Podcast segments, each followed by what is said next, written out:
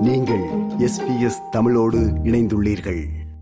தமிழக அரசின் ஜல்லிக்கட்டு அவசர சட்டம் மற்றும் ஜல்லிக்கட்டு போட்டிக்கு தடை விதிக்க கோரி பீட்டா உள்ளிட்ட அமைப்புகள் உச்சநீதிமன்றத்தில் வழக்கு தொடர்ந்திருந்தன.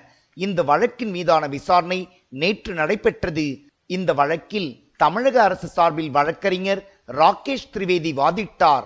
இந்த வழக்கில் ஜல்லிக்கட்டுக்கு ஆதரவாக பல வாதங்களை முன்வைத்தது தமிழக அரசு. ஜாதி மத வேறுபாடுகளுக்கு அப்பாற்பட்டது ஜல்லிக்கட்டு என்றும் ஒரு கலாச்சாரத்தை காப்பது அந்தந்த அரசுகளின் கடமை என்றும் தமிழக கலாச்சாரத்தை காப்பது தமிழக அரசின் கடமை மட்டுமல்லாமல் பொறுப்பும் கூட என்ற வாதத்தை முன்வைத்தது தமிழக அரசு. இந்த வழக்கின் பின்னணி என்னவென்றால் ஜல்லிக்கட்டை அனுமதிக்கும் தமிழக அரசின் அவசர சட்டத்தை ரத்து செய்ய கோரி விலங்குகள் நல வாரியம் மற்றும் பீட்டா உள்ளிட்ட அமைப்புகள் பல்வேறு வழக்குகளை இந்திய உச்சநீதிமன்றத்தில் தொடர்ந்துள்ளன.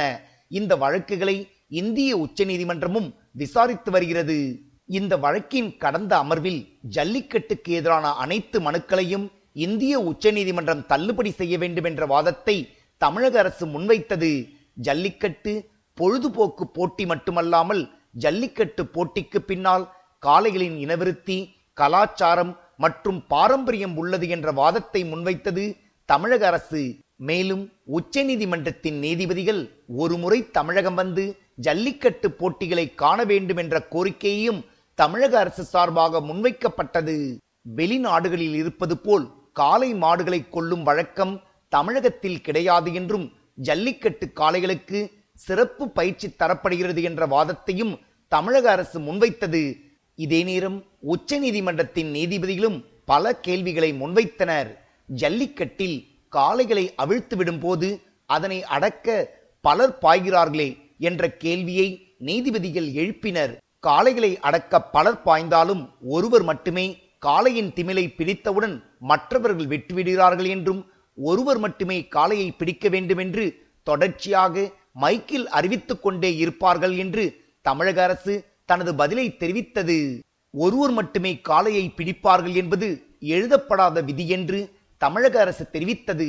ஆனால் ஒருவர் மட்டுமே காலையை பிடிப்பார்கள் என்பது எழுத்துப்பூர்வமாக இருக்க வேண்டும் என்பதே எங்களின் கருத்து என்று உச்ச நீதிமன்றத்தின் நீதிபதிகள் தெரிவித்தனர். இதன் பின்னர் இந்த வழக்கை நீதிபதிகள் ஒத்திவைத்தனர். தமிழகத்தில் ஜல்லிக்கட்டு போட்டிகளை தடை செய்யக்கூடாது என்றும் அற வழியில் போராடுவோம் என்று தெரிவித்துள்ளனர். ஜல்லிக்கட்டு ஆர்வலர்கள். ஆயிரத்தி தொள்ளாயிரத்தி தொண்ணூத்தி ரெண்டுலயே வந்து ஜல்லிக்கட்டு எருதுக்கட்டு எருது விடும் திருவிழாலெல்லாம் அழிச்சிடுவாங்கன்னு சொல்லி ஐநா சபையிலே பல்லுயிர் கலாச்சார பாதுகாப்பு சிபிடி புரோட்டோகால் வந்து பாஸ் பண்ணி அது ரெண்டாயிரத்தி ரெண்டுல இந்தியாவும் சிக்னேட்டரி ஸ்டேட்டா அதுல ஆக்ட பாஸ் பண்ணி பயோடைவர்சிட்டி ஆக்ட் புரோட்டோகால் ரெண்டாயிரத்தி ரெண்டு வந்து பாஸ் பண்ணியிருக்காங்க. இப்படி இருக்கும் சூழ்நிலையில இத பத்தி ஒரு வார்த்தை கூட ரெண்டாயிரத்தி பதினாலு தீர்ப்புலயும் பேசல. ஜல்லிக்கட்டு எருது கட்டையோட டாக்டரின் ஆஃப் நெசசிட்டி என்னன்னு கேக்குறாங்க.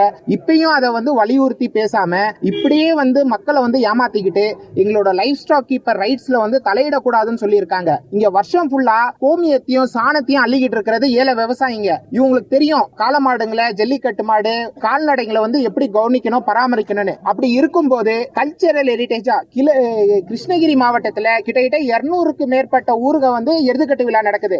இம்மீடியேட்டா ஸ்டேட் கவர்மெண்ட்டும் சரி சென்ட்ரல் கவர்மெண்ட்டும் சரி பிசி ஆக்ட்ல அமெண்ட்மெண்ட் கொண்டுட்டு வந்து ட்ராட்ஸ் and animals act nineteen sixty டூல போட்டதுல எல்லாம் அமெண்ட்மெண்ட் கொண்டுட்டு வந்து எடுத்துக்கட்டு நடக்கிற எல்லா கிராமத்தையும் வந்து கல்ச்சரல் ஹெரிட்டேஜா இம்மீடியட்டா அறிவிக்கணும் என்று நாங்க ஒரு ரொம்ப தாழ்மையுடன் கேட்டுக்கொள்கிறோம். அதை மீறினா கண்டிப்பா ரெண்டாயிரத்தி பதினேழுல நாங்க அமைதியான முறையில எப்படி போராட்டத்தை கையெடுத்தோமோ அதாட்ட கண்டிப்பா எடுப்போம். ஜல்லிக்கட்டு மீதான தடைக்கு எதிராக கடந்த பன்னிரண்டு ஆண்டுகளாக தமிழகத்தில் பல்வேறு போராட்டங்கள் நடைபெற்று வருவதும் நோக்கத்தக்கது.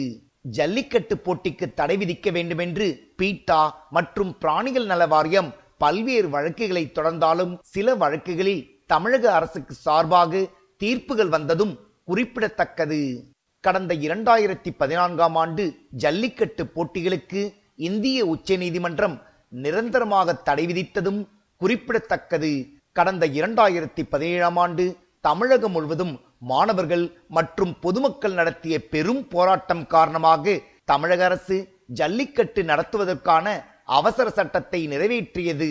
அதிமுக அரசு நிறைவேற்றிய இந்த அவசர சட்டத்தை தொடர்ந்து தற்போது தமிழகத்தில் ஜல்லிக்கட்டு போட்டிகள் தொடர்ச்சியாக நடத்தப்பட்டு வருகின்றன. இந்த அவசர சட்டத்தை ரத்து செய்ய கோரிதான் பீட்டா மற்றும் விலங்குகள் நல அமைப்பினர் தற்போது வழக்குகளை தொடர்ந்து வருகின்றனர்.